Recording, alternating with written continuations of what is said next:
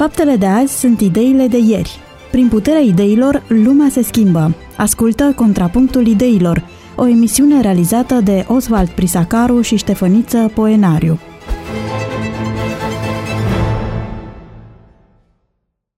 Pe 94,6 FM, de la această oră, Radio Vocea Speranței vă dă întâlnire, dragi ascultători, la o nouă ediție, a doua din acest an 2022, a emisiunii Contrapunctul Ideilor.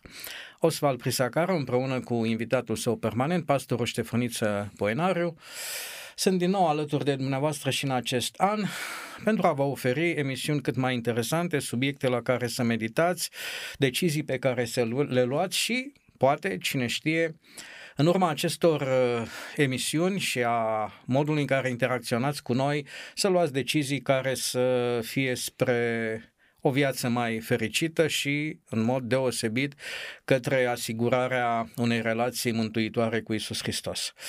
Uh, emisiunea de astăzi uh, a fost generată de o carte pe care am primit-o de la o prietenă de familie.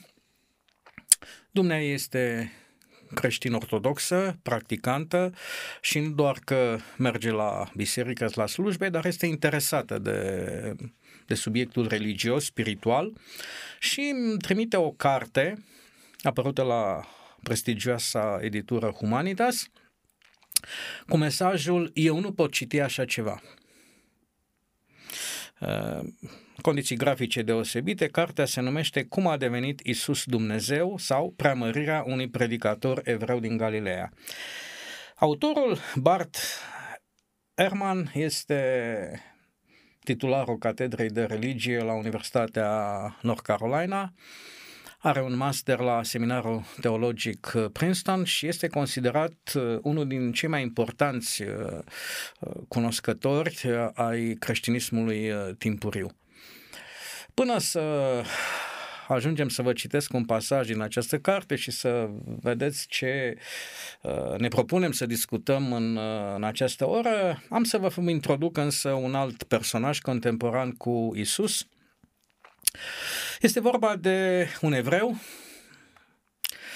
născut într-o familie bogată, un om educat în ambele culturi, locuiește în Alexandria, cunoaște foarte bine cultura greacă, filozofia, dar în același timp iubește scripturile și este bun cunoscător a religiei iudaice, practicant, evru practicant. La data respectivă, Alexandria era cel mai cult oraș, depășise Atena, binecunoscuta librărie, eh, bibliotecă din Alexandria, eh, multă vreme eh, un centru puternic al Egiptului. Filon, despre el este vorba, Iubea scripturile, dar în egală măsură iubea lumea ideilor.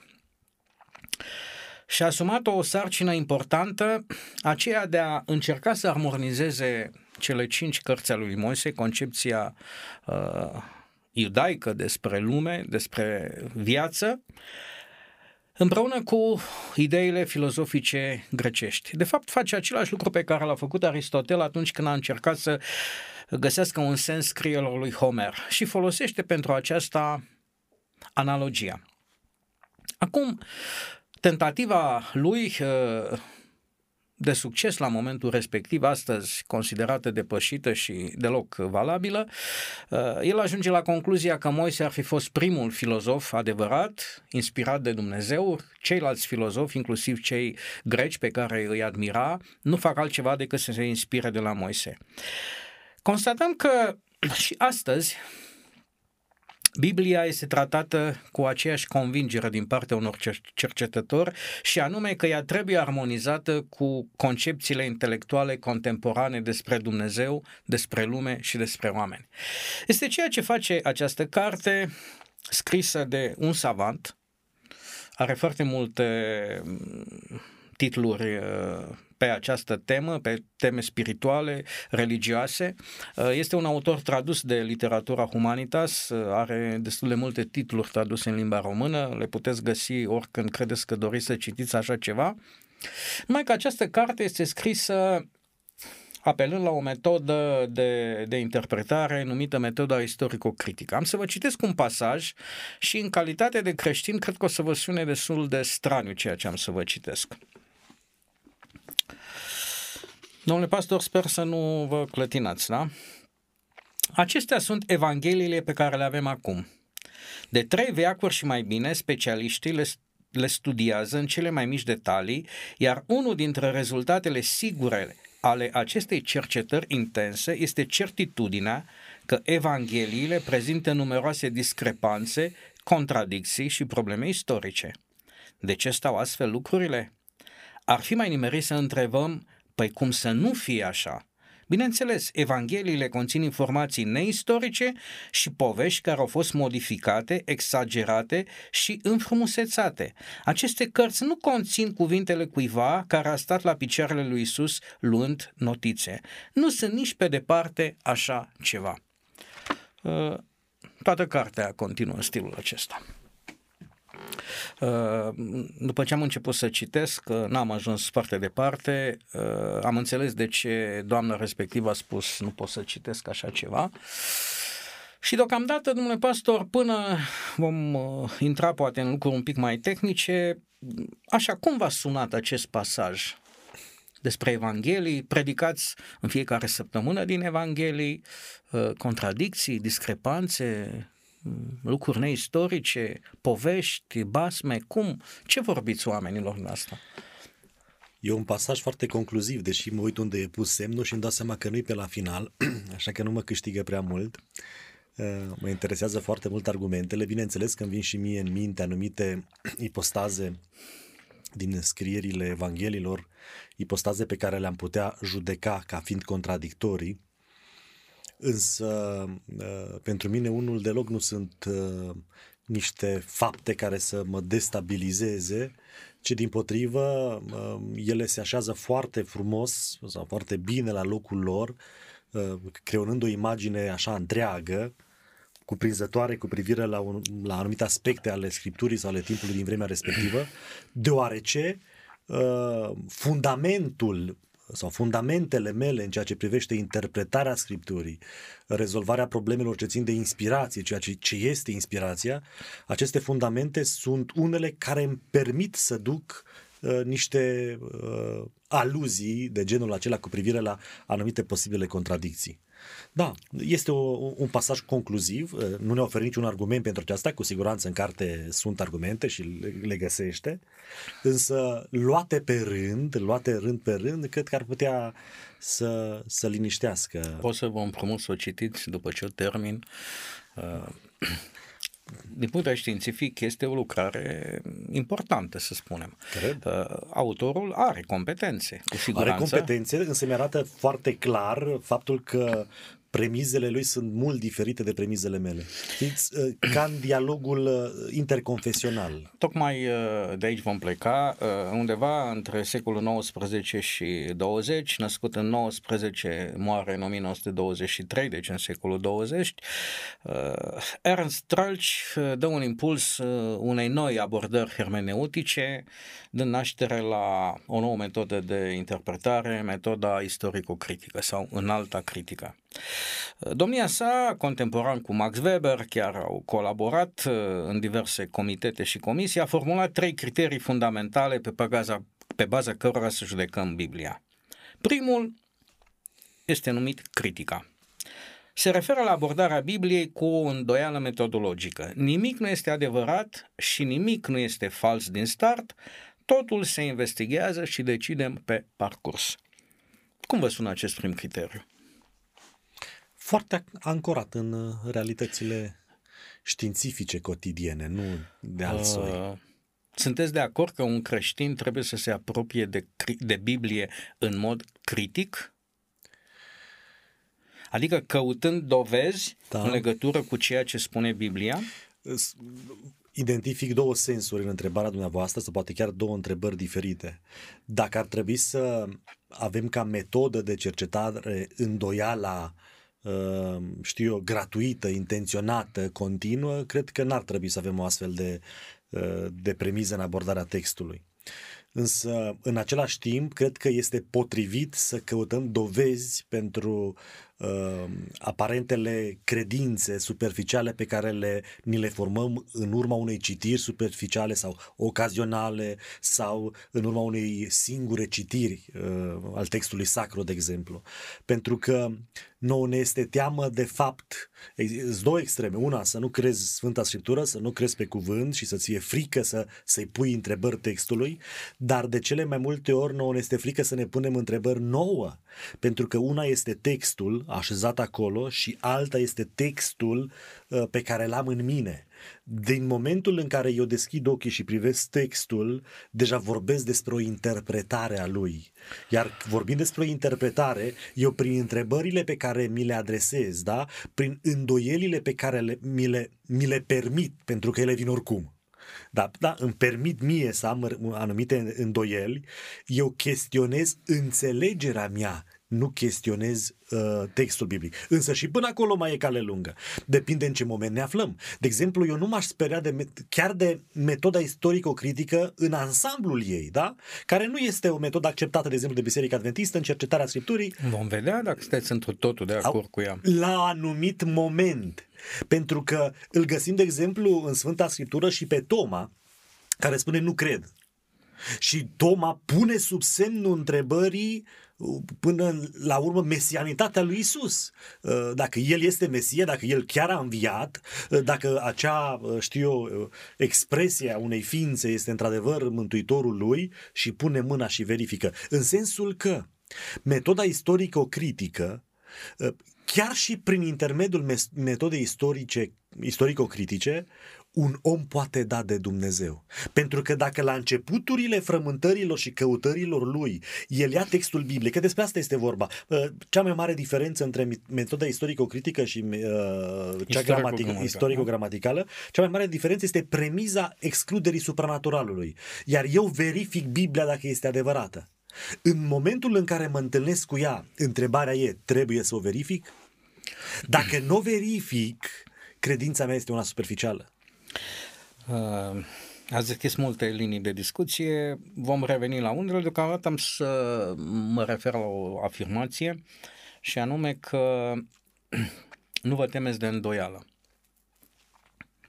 Celebra aserțiune carteziană cuget, deci există, era precedată de alta. Uh-huh. Uh, mă îndoiesc, deci cuget. Uh, semnul judecății este îndoiala. Cu toate acestea, n-am întâlnit multe persoane în interiorul congregației dumneavoastră și a mea de altfel, care să accepte și să recunoască deschis și onest că în viața lor au existat momente de îndoială teologică. Pentru că, în general, biserica nu privește cu ochi buni asemenea declarații. Cine e biserica aceasta? Că... Adică noi oamenii care o ah. formăm. Clădirea nu exprimă da, nimic. Da. Nici gândeam că pentru, nici împotriva. la mine, ca reprezentant al bisericii, eu nu... Nu, oamenii sunt foarte reticenți să recunoască că da, nu înțeleg, înțeleg anumite ideea, da. lucruri. Da. De-a lungul vieții uh, am trecut prin momente, nu de necredință, dar de îndoială și de punere în, în discuție Ați unor... și prin necredință. Uh, poate și necredință, da, e adevărat, dar nu în sensul uh, teologic al da, termenului. Da, da, da, nu corect. La Uh-huh. Da. Uh, în general, uh, oamenii sunt foarte siguri de ce cred. Uh, pentru că ne naștem, creștem într-un mediu creștin în care, ca prejudecată pozitivă, Biblia este cuvântul lui Dumnezeu. Dar este prejudecată. Dar este una bună. Ne naștem, adică nu ne naștem cu prejudecăți, ne sunt introduse. Ne sunt introduse nouă, dar altora, dar cei care nu vin din mediul acesta creștin. Din orice membru necreșcând într-un mediu uh, creștin, preie informația, așa cum am preluat, Coranul este cartea sfântă a musulmanilor. Dumneavoastră v-ați putea, să zicem că n-ați fi creștini și aflați de Coran, acum, da? Ați putea lua ca axiom această declarație, Coranul este inspirat de Dumnezeu? Sau ați verificat să vedeți dacă da nu, sau nu? Până, până verifică și Biblia trebuie să o verifici. Dar când te-ai dus către musulman, te pleci către carte, având prejudecata în minte că această carte este inspirată, este scrisă, este mm. baza și mm-hmm. reprezintă vocea lui Mohamed. Mm-hmm. Da? Așa te duci. Uh, Dar ca să te poți converti... Și atunci, în momentul în care te apropii de textul Bibliei, cu această prejudecată, nu toate prejudecățile sunt negative sigur, și trebuie să sigur. scapi de ele, cu această prejudecată, în momentul când nu înțelegi ceva, ai tendința să nu pui la îndoială ci să spui nu înțeleg și încep să mă îndrept către alte surse sau pur și simplu trec peste subiectul respectiv, iau explicațiile care mi se dau, chiar dacă nu le înțeleg sau nu cred, și îmi văd de viață pentru că așa se spune. Da? S-a născut și cunoaștem cealaltă afirmație bine cunoscută, crede și nu cerceta. Uh, exemplul creștinilor din Berea poate fi un exemplu de critică. Ei nu cercetează dar uh, textul Bibliei decât căutând să vadă în ce măsură ce li se predică, da. e o predică acolo, corespunde sau nu text. Este o, este o metodă critică? Este o metodă critică, dar nu este uh, direcționată spre text, ci spre vorbitor. Și aici ar fi diferenția, pentru că prin text verifica vorbitorul autenticitatea vorbitorului era verificată de, de text. Asta arată totuși că membrii din biserica respectivă aveau capacitatea de a înțelege textul sau înseamnă că textul este făcut pentru toată lumea ca orice ascultător să poată verifica autenticitatea unui vorbitor. Asta înseamnă că poți să aplic acest principiu hermeneutic și textului predicii. Da. Chiar dacă este oral. El la un poate fi trecut sub formă Sigur. de text, da? Și asta înseamnă că valabilitatea și autoritatea vorbitorului nu este axiomatică, asta înseamnă că vorbitorul nu vorbește neapărat cuvântul lui Dumnezeu, ci m-am îndreptat către o altă sursă de autoritate, tot ca prejudecată, mai înaltă decât cea a vorbitorului, nu? Cu siguranță, cu siguranță. Deci în mintea creștinilor din Berea, în practica lor, cuvântul autoritatea lui Pavel era cuvântul. Autoritatea lui Pavel stătea doar atâta vreme cât era în concordanță cu ceea ce mhm. avea în mână ca fiind text sacru în momentul acela, adică Vechiul Testament. Uh-huh. Pentru că nu exista un alt uh, Noul Testament, încă nu era coagulat, nu era scris. Deși foarte frumos este că, iată, noi putem azi înțelege că acea predicare a lui Pavel, de exemplu, era de fapt text sacru. Adică și astăzi sunt oameni, și noi credem lucrul acesta prin predicarea noastră din biserică, în momentul în care ne pregătim pentru a rosti cuvântul lui Dumnezeu, chiar dacă nu-l citim, da? ne rugăm acasă, ne pregătim, înainte să ne rugăm la învon, ne rugăm, noi credem că Dumnezeu ne inspiră, iar momentul acela este binecuvântat, inspirat de Dumnezeu. Noi putem vedea că dacă iese din cadrul Scripturii, clar nu este de la Dumnezeu, dar rămânând în cadrul Scripturii reprezintă cuvântul lui Dumnezeu. Al doilea criteriu pe care metoda istorico-critică îl promovează și îl aplică cu consecvență, cele trei merg mână în mână, uh, în încercarea de a armoniza cuvântul lui Dumnezeu cu contemporaneitatea ideilor și concepțiilor despre lume, este analogia. Adică Ceea ce nu cunoaștem astăzi din experiență și nu putem reproduce, înseamnă că nu s-a întâmplat. Nu poate fi un fapt istoric. A înviat vreun individ astăzi? Nu. Înseamnă că povestea cu Lazar este o poveste. Poate mai fidel spus, dacă nu găsim un analog în prezent al realității din trecut, n-are cum să fie, să fie adevărat. Acesta este un principiu uh, științific, adică este o, o rigoare a științei, ca un lucru să fie verificat și să fie repetat. Repetabilitatea unui proces demonstrează caracterul științific. Da, uh, adevărul este că orice uh, element supranatural al trecutului poate fi uh, repetat. Dar mai este ceva. Nu contează atât de mult care ar fi forma de exprimare a supranaturalului în realitatea noastră, ci dacă un, un singur moment identific în prezent prin care Uh, prin care pot identifica supranaturalul, eu îi găsesc analog supranaturalului de atunci. Eu nu trebuie să-i găsesc analog potopului, ci supranaturalului care determină potopul. Nu trebuie să găsești supranatural învierii, nu trebuie să găsești supranatural înmulțirii pâinilor. Ia să văd, e adevărat că a mulțit pâinile? Dacă și astăzi cineva mulțește pâinile, înseamnă că e adevărat. Este vorba despre identificarea puterii din spatele minunii. Pentru că dacă astăzi identific supranaturalul, nu mai contează cum se manifestă el, că mulțește nu știu câte pâini sau pești, sau că învie, sau că îl ridică în picioare pe un olog, se poate exprima oricum și în forme noi, care n-au uh, fost cuprinse, de exemplu, prin textul, uh, textul sacru în trecut. Ați uh, trecut deja la al treilea criteriu, Da? la corelație. Ah, ok. Pentru că suntem o lume închisă, nu există decât cauză și efect, ca, ca atare nu există supranatural. Mhm.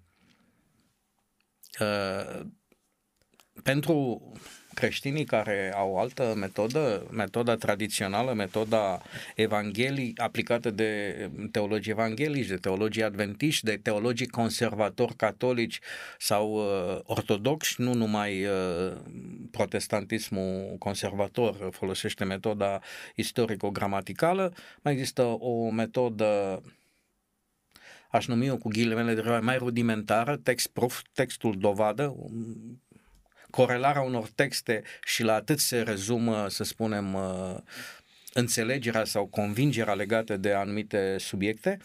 Uh, Diferența fundamentală între metoda istorico-critică și istorico-gramaticală este tocmai premiza aceasta supranaturalului. În metoda istorico-critică nu există supranatural. Și orice uh, mărturisire a vreunui fenomen supranatural din Sfânta Scriptură trebuie justificată printr-un demers științific. Iar uh, uh, orice loc al Scripturii care descrie un astfel de, de uh, moment este alegorizat sau uh, îi se dă un, uh, un caracter diferit textului respectiv. Uh, Deschid o paranteză și m-am mai pomenit, uh, dar poate asta o să convingă ascultătorii că oricât de aridă pare discuția până acum și oarecum tehnică, m, dacă asculți pentru prima dată, probabil nu rămâi cu multe lucruri neapărat din metodele acestea, cum anume și de ce avem nevoie de hermeneutică, cu ce se ocupă, poate o să revenim asupra înțelesului. Uh, Este o știre pe care am mai pomenit-o, dar revin asupra ei, că recent NASA a, a apelat la 24 de uh, preoți, pastori din toate congregațiile cunoscute pentru a fi conciliați în legătură cu un subiect uh, care până acum 20-30 de ani a fost negat cu vehemență. Cum a reacționa omenirea uh, la informația că există extraterestri? Considerând că au nevoie de, de uh, sfatul lor pentru că religia lucrează și opera, operează cu supranaturalul. Uh-huh. Iată că n-au apelat la oamenii de știință pentru că aceștia refuză Uh-huh. orice ține de, de altceva decât de experiență și de reproducerea experimentului, nu face obiectul lor de studiu. Uh, Vine ziua și va veni când mai repede decât ne așteptăm în generația noastră, adică încă a mea, nu numai atâta noastră, când uh, o să vedeți că subiectul acesta va fi recunoscut.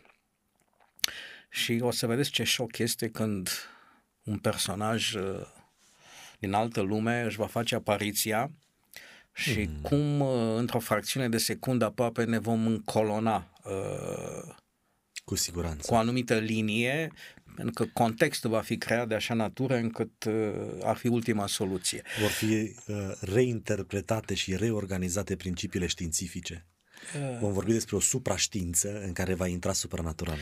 Adică în momentul în care, în care poți explica științific ceea ce acum pare supranatural, vor fi acceptate cu siguranță pentru că vor exista dovezi. Uh, Dar pentru mulți, uh, să spunem, agnostici, ceea ce am vorbit noi în ultimele două minute deja este supranatural și poate fi cu ușurință negat pentru că doar am făcut, să spunem, doar afirmații, mai puțin chestiunea cu cei 24 de, de consultanți care este certificat, uh, să spunem, uh, prin textele din media, prin alte uh-huh. documente care nu mai țin de doar de simpla afirmație. Uh, Subiectul acesta și faptul că am primit această carte, care într-adevăr i-ar putea sminti pe unii, S-a mai văzut cazuri de oameni smintiți după ce a terminat institute teologice, așa că n-ar fi de mirare să te smintească o carte. Uh, mă provoacă să vă pun o întrebare practică de data aceasta. Cum ar trebui să se apropie un om de Sfânta Scriptură, de Biblie, de Evanghelii? Are nevoie de îndrumare, are nevoie de explicațiile date de biserică ca instituție de dogme, are nevoie de explicațiile date de preot, de pastor, uh, poate descoperi adevărul singur, uh, sunt valoroase uh, comentarii și înțelegeri care provin din altă sursă decât cea a bisericii respective, am deschis câteva linii, pentru că doresc să duc discuția și în partea practică. Cine vrea, Biblia asta se găsește în orice librărie, probabil majoritatea românilor care sunt creștini în proporție de peste 90% au una în casă din diverse motive. Există la hotel. Bănuiesc că există în casa unui bun român creștin.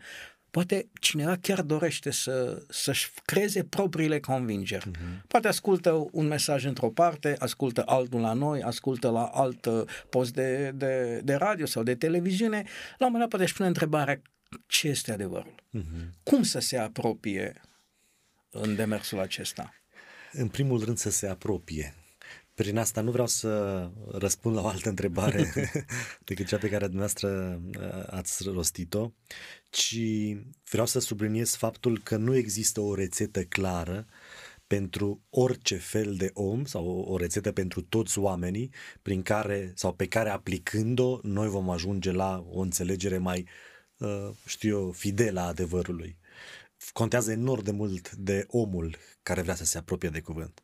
De aceea, cel mai important lucru este ca oricare dintre noi întâlnim această uh, oportunitate, da? pentru că este oportunitate, să auzi că există o carte scrisă de Dumnezeu, prin oameni, dar de Dumnezeu.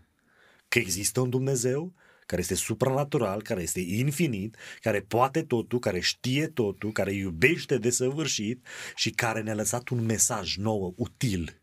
Adică este, uh, merită pariul acesta, ca pariul lui Pascal, adică uh, unul, n-ai ce pierde, N-ai ce pierde, de aceea, de exemplu, și la Brașov, uh, un profesor fenomenal care consideră că un elev este de nouă dacă nu știe bine Biblia. La întrebarea ai citit Biblia? Dacă răspunsul este nu, indiferent cât de bine și-ar învăța lecția da? sau materia pentru examen, are nouă. Pentru că și dintr-o perspectivă culturală, cartea aceasta este o capodoperă. Cu atât mai mult când auzi și începi să te îndoiești că poate îndoiești. Începi să crezi că îndoiești raport cu sistemul tău de gândire agnostic, poate că dinainte. Începi să crezi sau ai auzit că ar putea fi supranaturală și legată direct de Dumnezeu, merită să o citești. Din momentul în care tu o citești, ea ți se deschide. Ești foarte rațional, ești foarte așezat pe dovezi, pe argumente, îți vorbește acolo. Uh, vrei să o distrugi? Încearcă să o distrugi. Uh, vrei să o negi? luptă-te cu ea în încercarea de a o nega. Pentru că în încercările acestea îți ofer cele mai mari, mari șanse să te îndrăgostești de ea. Uh, este un caz asemănător cu scrierile Lenny White. Lenny White este considerat un profet al profetului Bisericii Adventiste de ziua șaptea și judecată Uh, departe de onestitate, da? judecată ca fiind una care plagiază sau copiază texte din alte scrieri, deși o judecau într-o anumită perioadă de timp, era judecată după normele de atunci, nu, de cele, nu după cele de acum 160 de ani. Uh, un, uh, un avocat catolic care a studiat situația, în încercarea lui nu de a ajuta, a ajuns la concluzia că sunt scrieri inspirate și că de fapt nu este plagiere. Când tu te lupți cu textul Scripturii chiar din dorința de a-l dărâma, ai cele mai mari șanse să te dărâme el pe tine. Bun, și sunt și altele. Ești om simplu, ia mamaie, nu știi să citești, învață să citești pe Biblie. Este suficient, ți este clar textul, iubește, nu? Uh, ești un om obișnuit, uh, ia-o de la un cap la altul, citește la rând, la rând Trebuie să recunoașteți că sunt pasaje aride. Sunt. Sunt pasaje uh, greu de înțeles dacă drept acolo ai nimerit și ai deschis Biblia crezând că un fel de oracol, există și modul acesta de citire. Avem un exemplu când un om familiarizat totuși cu textul sacru, uh, bogat, famenul da. etiopian, uh, din Etiopia până în Israel nu e chiar așa de mică distanța și în timpurile acelea să mergi cu carul însemnau niște săptămâni de mers. Uh, spun că este bogat pentru că a putea cumpăra un manuscris în ziua aceea, pentru că el se întoarce cu un manuscris pe care îl citește, era o avere, și când termină de citit, ajunge la o concluzie că nu înțelegi despre cine este vorba. Cum să înțeleg dacă nu mă vei învăța? De aceea v-am învățat. Famenul acela, în mintea lui exista această îndoială și Dumnezeu îl trimite pe Filip. Sigur. Ai nevoie astăzi de un Filip care să-ți tălmăcească, poți, uh, plec de la ipoteza că cel care se apropie de textul sacru o face cu bune intenții. Uh-huh. Nu, altfel cauți orice și găsești orice vrei în, în acest text. Uh, poate să fie luminat, poate să ajungă la o înțelegere uh, adevărată, reală, sau poate ajunge la, uh, la îndoială ca adevăr uh, suprem. Pentru că deja dumneavoastră a spus ceva pe care metoda aceasta istorico-critică îl neagă. Dumneavoastră a spus că mesajul este dumnezeesc, este mm. divin. Uh, limbajul este omenesc. Există încă mulți creștini care cred într-o inspirație verbală a Bibliei și iau textul formula ca atare, ca fiind uh, cuvântul lui Dumnezeu, așa l-a rostit Dumnezeu și el hmm. așa l-a, uh, l-a notat. Dictare, da. Uh, textul nu poate fi înțeles de unul singur.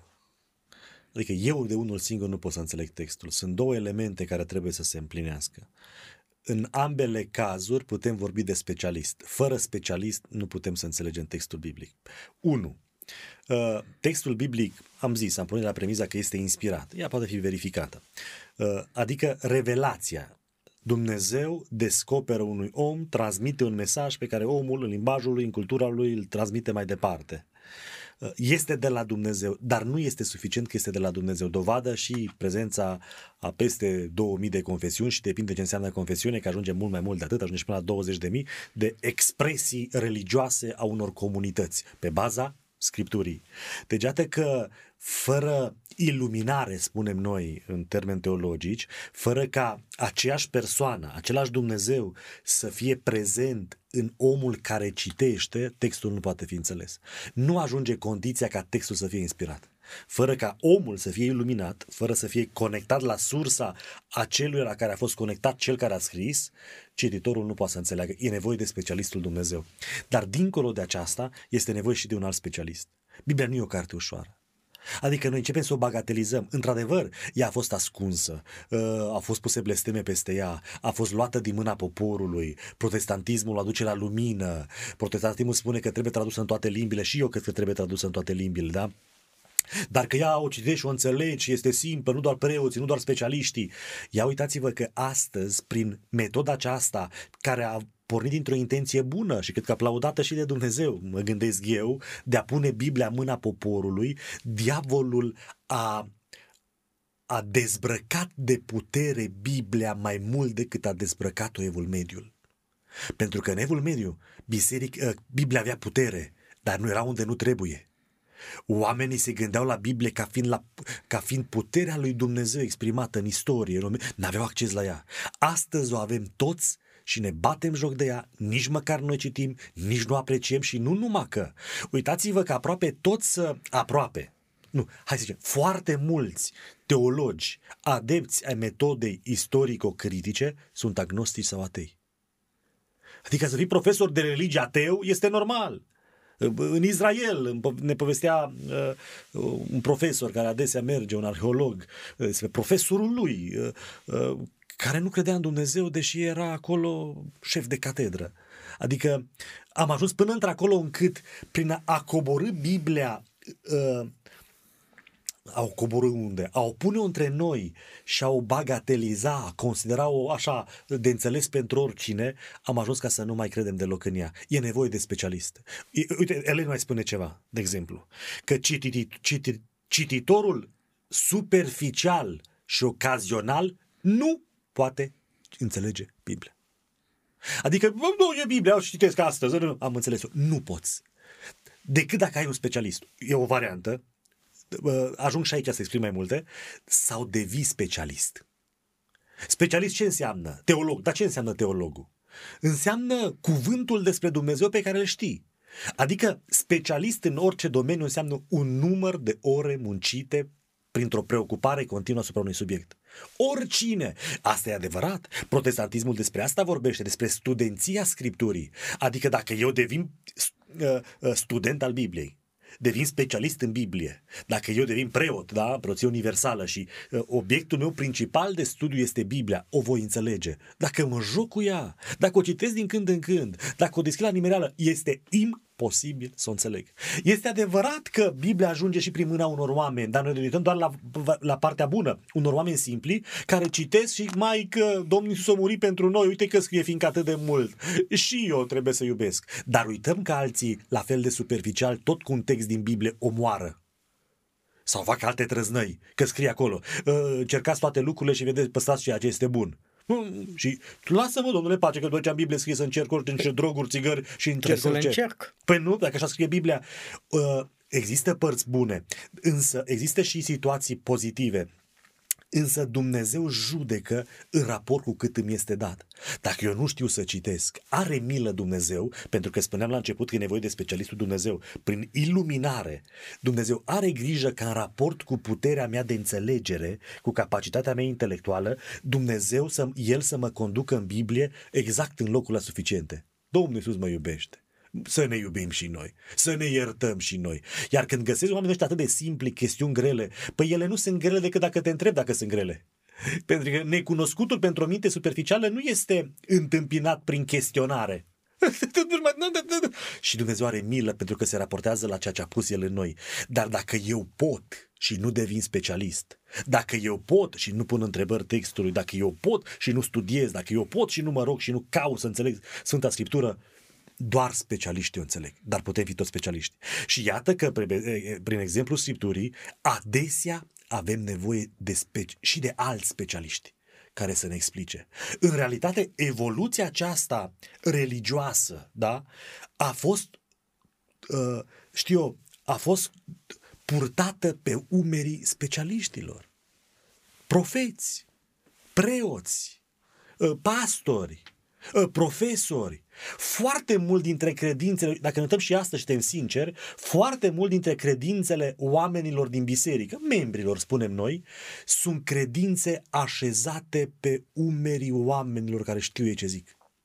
Uh, iar nici să-l scoți pe om să-l rupi din ceea ce este, dar me- noi ca societate suntem creați de Dumnezeu în formă de comunitate. Noi nu putem trăi unii fără alții și nici măcar pierzându-ne încrederea unii în, altora, unii în alții. În sensul acesta, specialiștii, cazul de față teologii, au un aport extraordinar în păstrarea, în promovarea, în explicarea, în dezvoltarea înțelegerii adevărului lui Dumnezeu pentru că nu toți avem același timp, de exemplu. Iar împreună putem uh, forma o comunitate. Știu că uh, ar trebui să explic zeci de afirmații din cele pe care le-am spus. Nu toate ar trebui să le explicați, pentru că vreau să vă întreb și să vă spun că, din nefericire, uh, curentele dizidente, inițial dizidente, da. care apoi au, să spunem, au făcut școală da. și au devenit ramuri ale creștinismului, nu au plecat de la oamenii simpli, ci au plecat de la specialiști. E adevărat. Uh, nu, de, la, Testament, de la oameni mândri. Nu. Uh, și specialiști. Eu, nu, nu, specialiști. Chestiunea mândriei uh, o lăsăm, nu o pot oh, demonstra. Așa nu știu este, dacă Luther este, a fost e... un om mândru. Ah, ok, am, am înțeles. Adică Luther da. n-a plecat de la... Nu, inițial nu, nu. n-a dorit uh, decât să reformeze catolicismul. Okay, okay, dar sigur, în momentul sigur. în care lucrul acesta n-a fost posibil, Avem el a rămas elemente... consecvent uh, principiilor care da, erau în noutate în momentul acela. Multe afirmații, pentru că nu toți uh, scriitorii Bibliei sunt specialiști sau oameni Hai educați. Cine nu? Amos e un amărât de cioban. Profet. Profet. Profet, e un amărât de cioban, Da. nu are educație. Da. Are nici măcar școala vieții, ca sta pe câmp, pe dealurile Da. Israelului. Da. Uh, Noul Testament, în afară de eroditul Pavel, Da. e scris de pescari, Luca, Luca Ok. uh, și în rest Petru, fratele Domnului, uh, niște pescari. Uh, e adevărat, uh, multă lume spune că așa conspiraționist că ceea ce avem noi uh, în Noul Testament este teologia lui Pavel, n-ar fi creștinismul primar, știți, mm-hmm, discuțiile da, și da, underground-ul legat de, de subiectele acestea, că Pavel ar fi deturnat creștinismul iudaic. Citiți scrierile lui Ioan excepționale, adică în urma școlii lui Hristos, oamenii ăștia simpli n-au fost lăsați niște pescari Aici vreau simpli. să aduc, vreau să vă întreb dacă un creștin, un creștin, deocamdată un uh, suflet, da. uh, dornic să cunoască, iluminat de Duhul Sfânt, adică de aceeași sursă de autoritate care a inspirat Scriptura, poate să ajungă să înțeleagă cuvântul lui Dumnezeu și să-l trăiască mai bine decât un specialist care este agnostic? Cu siguranță. Adică, uh, unu, pentru că ai nevoie de doi specialiști, tu sau un prieten sau și Dumnezeu, agnosticul nu prea are pe Dumnezeu. Doi, spune Că nu-l are, uh, nu l-are. e ipoteză de bază, nu există. Nu există Dumnezeu, da. Uh, Apoi, spune Ioan, că Dumnezeu îi se descoperă acelui care vrea să-L cunoască și să trăiască. Adică, fără această condiție a descoperirii, aplicarea adevărului, nu există cunoaștere. Fără iubire, spune, cine n-a iubit, cine nu iubește, și spune cum iubește, prin ascultare de Dumnezeu. Și iubirea nu înseamnă Doamne, Doamne, ci înseamnă a iubi pe oameni, că tu nu poți spune că îl iubești pe Dumnezeu dacă tu nu iubești pe oameni de lângă tine. Și spune așa uh, uh, în Ioan, tot Ioan, da? Uh, că cine n-a, uh, 1 Ioan, capitolul 2-3, spune că cine, n-a iub, cine nu iubește n-a cunoscut vreodată. Cunoașterea este condiționată de iubire. Adică cunoașterea este condiționată de practica cunoașterii, iar practica cunoașterii este iubirea. Un om simplu, care este sincer și care iubește, are șanse mai mari decât un specialist agnostic să înțeleagă corect Sfânta Scriptură. Vrem nevrem ajungem la chestiunea limbajului. Dacă textul sacru nu este o inspirație verbală, cuvânt cu cuvânt, o primă întrebare, nu se pierde ceva din mesaj prin faptul că el nu poate fi citit în momentul de față decât de foarte puțin specialist în limba originală, el este tradus. Da. Este evident că traducerea dintr-o limbă în alta pierde ceva din bogăția sau din semnificația cuvintelor. După cum în limba română cuvântul dor și doină nu, Nu pot fi poate, traduse, nu nu, pot fi, există corespondent în altă limbă. Se fac tot felul de încercări, dar practic sunt cuvinte care le simți, nu doar au un anumit conținut. Și lucrul acesta se întâmplă, sunt limbi mai sintetice, cum este limba engleză, sunt alte limbi de o bogăție extraordinară, nu se pierde ceva din limbaj dacă el ar fi inspirație verbală? Păi, ați răspuns deja în locul meu. Dacă ar fi fost verbală, n-am fi avut dreptul să traducem. Dacă cuvântul ar fi fost inspirat, limbajul ar fi fost inspirat, limbajul ar fi dictat fost inspirat. mai poate la un moment da, dat, dictat, ca e să mai se corect înțeleagă. să se înțeleagă mai bine, atunci ar fi fost interzis. Ar fi spus, nu cine adau, adaugă vreun cuvânt, vreo literă, vreo iotă cuvântului meu va fi omorât, își va pierde mântuirea, ci cine se va atinge și va încerca să le explice, nici de explicat n-avea Sau să-l voie. traducă. Sau să-l traducă. Dar uite că de aici am ajuns astăzi să avem, uh, să, să vedem anumite personaje, persoane, care ajung chiar într-acolo, încât să, nu doar să socotească că este dictat, nu doar să fie împotriva traducerilor textului, ci chiar până într-acolo încât să spună Biblia n-are voie să fie interpretată. Cine interpretează Biblia e de la diavolul. Lăsați Biblia așa cum e. Dacă tu vrei să interpretezi Biblia, nu vei fi mântuit. Și iată că trăim o astfel de, de momente, nu doar acum, au și mai de mult, dar sunt și astăzi prezente. Dacă ar fi fost dictat textul, n-am fi avut voie și ar fi fost blesteme pe traducători. Iată că traducerea nu face altceva decât să ofere șansa câtor mai mulți oameni să înțeleagă cuvântul lui Dumnezeu. Eu zic mai ceva mai direct. Uh, unii spun așa, domnule, Biblia n-a fost dictată, uh, dar uh, doar parțial. Acolo unde sunt uh, citate, acolo unde spune Dumnezeu a zis scrie, acolo de fapt aceea e gândirea lui Dumnezeu, fals. Aceea nu este limba lui Dumnezeu. Pentru că uh, până chiar și în aceste locuri în care Dumnezeu dictează, îi dictează lui Ioan, lui Daniel sau unul anumitor profeți, ia și scrie. El vorbește într-un limbaj priceput de el, de om, uh, nu folosește niciun cuvânt pe care el să nu-l înțeleagă bine ca sens, adică e, Dumnezeu îi vorbește, lim, îi vorbește pe limba profetului respectiv. Deci nici măcar acele texte nu sunt dictate ci tot adică mesajul textul este... dictat este un text pe care receptorul da. uh, îl cunoaște da. și îl poate însuși. Da. Nu este un limbaj și un vocabular străin cunoașterii nu. sale intelectuale. Nu este uh, verbală inspirația Așa nici se explică acolo. probabil uh, diferențele de stil de la un autor la altul. N-ai cum să nu le sezizezi citind uh, Biblia.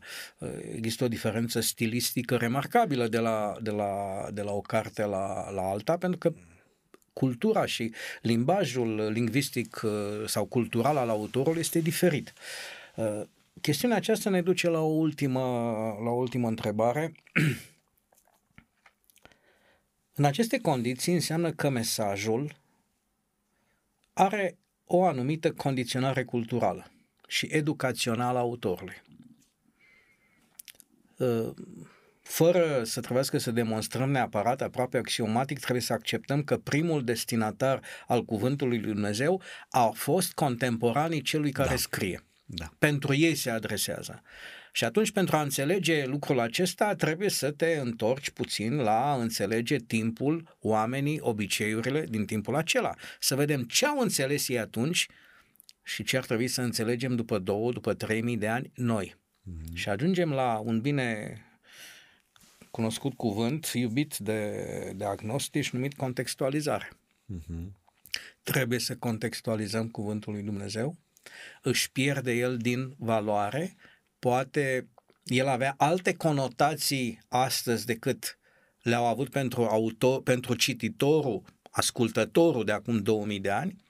Foarte puține sunt locurile scripturistice în care ni se adresează Dumnezeu direct nouă doar în câteva lucruri profetice, în care oamenii, oamenii de atunci nu înțelegeau și uneori Dumnezeu și-o spune, nu e pentru voi, stați liniștiți. Dar Biblia în ansamblul ei a fost scrisă pentru oamenii de atunci. Nu înseamnă că n-are un mesaj pentru noi. Însă noi pentru a ajunge la mesajul nostru trebuie să înțelegem mesajul lor. De aceea contextualizarea categoric este, nu că este bună, este necesară, este imperioasă. Doar că Există mereu două extreme, da? Iau așa cum este scris, e o inspirație verbală, nici nu interpretez, da? Uh, sau contextualizez atât de mult încât eu nu mai las textul să-mi vorbească. Adică vin cu atâta surplus de cultură externă, exterioară Bibliei, încât Biblia devine nimic. Uh, Dumnezeu în înțelepciunea lui, chiar și în contextul acesta sau în, în dimensiunea aceasta contextualizării, oferă un cadru, un contextul cultural intern Bibliei. De aceea textul, Biblia în primul rând, se înțelege prin analogie, dar analogie internă, în interiorul Scripturii, căutând toate lucrurile care vorbesc despre, căutând elemente culturale din Biblie, căutând elemente contextuale din Biblie, uh, de mesaj din Biblie, geografice din Biblie, iar Biblia își creează o cultură și un context care pe mine mă face capabil să înțeleg textul Scripturii. Însă, cu niciun chip nu exclude surplusul de cultură sau informație din afară. Adică uh, eu înțeleg anumite aspecte culturale descrise în Sfânta Scriptură, cu privire la un timp respectiv descris în Scriptură și prin informațiile găsite în alți autori. Iar în momentul în care eu mă apropii de text, trebuie să-mi pun câteva întrebări. 1. Cine a vorbit? Dumnezeu clar. Prin cine? Prin Pavel. Cine era Pavel? Ok. Ce cultură avea? Ce însemnau cuvintele astea pentru Pavel? Cui vorbeau? Corintenilor. Cine erau corintenii? Care erau problemele corintenilor? Care era disputa din timpul respectiv? Și atunci eu, în, din mesajul acela, din textul pe care îl văd eu, înțeleg acolo, pentru că textul oferă reguli de cele mai multe ori, nu principii. Și văd niște reguli pe care le, uh, niște reguli în text pe care le plasez în, în gura omului care vorbește, uh, în urechile oamenilor, mă pun în, în locul oamenilor care ascultă, în timpul lor și înțeleg care e rostul regulii respective. Și regula respectivă, văzând-o, văzând și alta din același context, din ele extrag un principiu. Iar principiul îl aduc în viața mea de zi cu zi. Iar pe baza principiului, eu am dreptul să creez alte reguli. Dar nu pot lua regula de acolo, să-mi opun mie ca regulă și să oblig și pe altul să trăiască regula respectivă. Ci din regula respectivă sau din mai multe, observ principiul, îl aduc astăzi, iar din principiul scos din Biblie, astăzi îmi formez reguli. În criză de timp am să vă provoc la o chestiune gravă de tot. în lumea protestantă, în baza culturalizării, sunt vreo trei chestiuni, dar două sunt specifice. Anume, femeia să nu vorbească în biserică, să da. tacă, și femeia să fie acoperită în biserică, da? da. Nu vorbim despre asta. Le lăsăm. Vorbim, vă pun o a treia întrebare, mai grea. Biserica Advent, alături de alte mari confesiuni religioase, nu acceptă încă, și sper să nu o facă, hirotonirea femeii în slujbă preoțească. Da. Considerați că această decizie e una culturală sau una principială? Această regulă? Da, aveți e, grijă că nu aveți decât să... câteva minute. Adică această decizie, ortodoxia nu acceptă. Biserica anglicană a da, hirotonit da. alături de alte... Uh, deci, e bine, nu vă întreb dacă e bine sau nu, v-aș pune într-o poziție da. dificilă. Credeți că decizia aceasta e una principială și n-are de-a face cu contextul cultural? Sau nu e principială, a fost o chestiune culturală și ar trebui să o contextualizăm și să hirotonisim. Cred că această decizie este izvorâtă din principiile Sfintei Scripturii.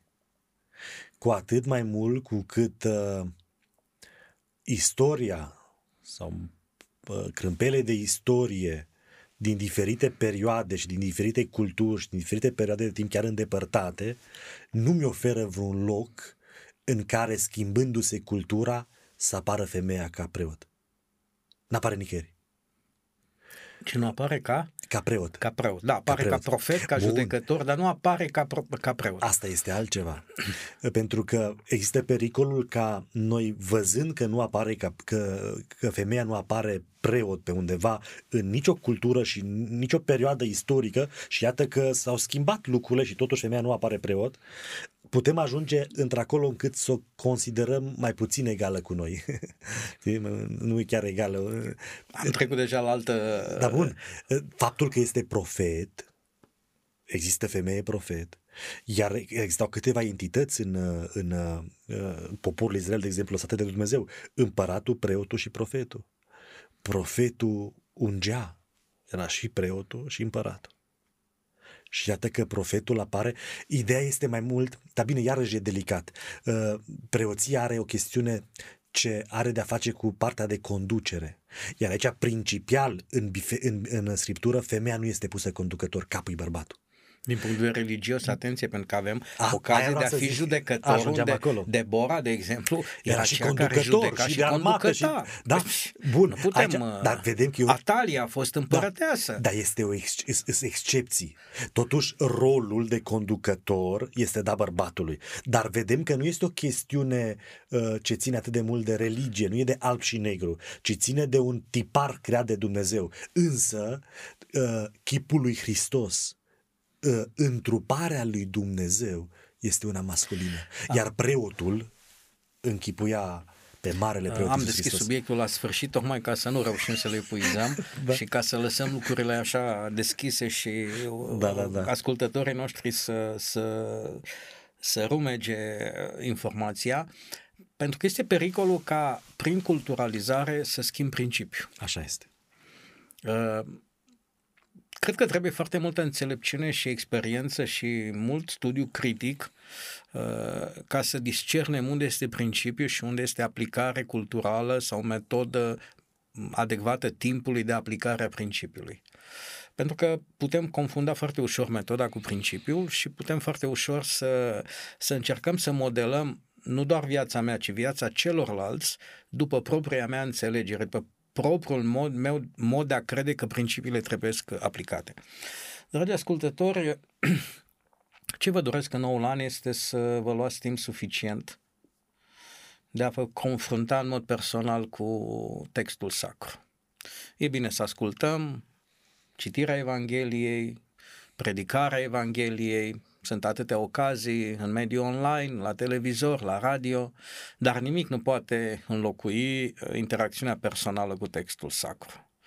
Acolo unde aveți dificultăți, Dumnezeu vă va lumina, veți găsi surse pe internet, veți găsi unde se puneți întrebări, dar faceți-o într-un mod critic în sensul pozitiv. Credeți acolo unde există armonie cu restul Scripturii. Până data viitoare, vă doresc o săptămână cât mai plăcută.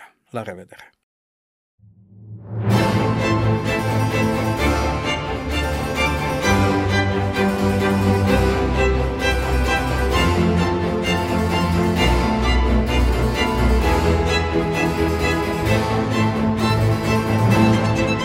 Faptele de azi sunt ideile de ieri. Prin puterea ideilor, lumea se schimbă. Ascultă Contrapunctul Ideilor, o emisiune realizată de Oswald Prisacaru și Ștefăniță Poenariu.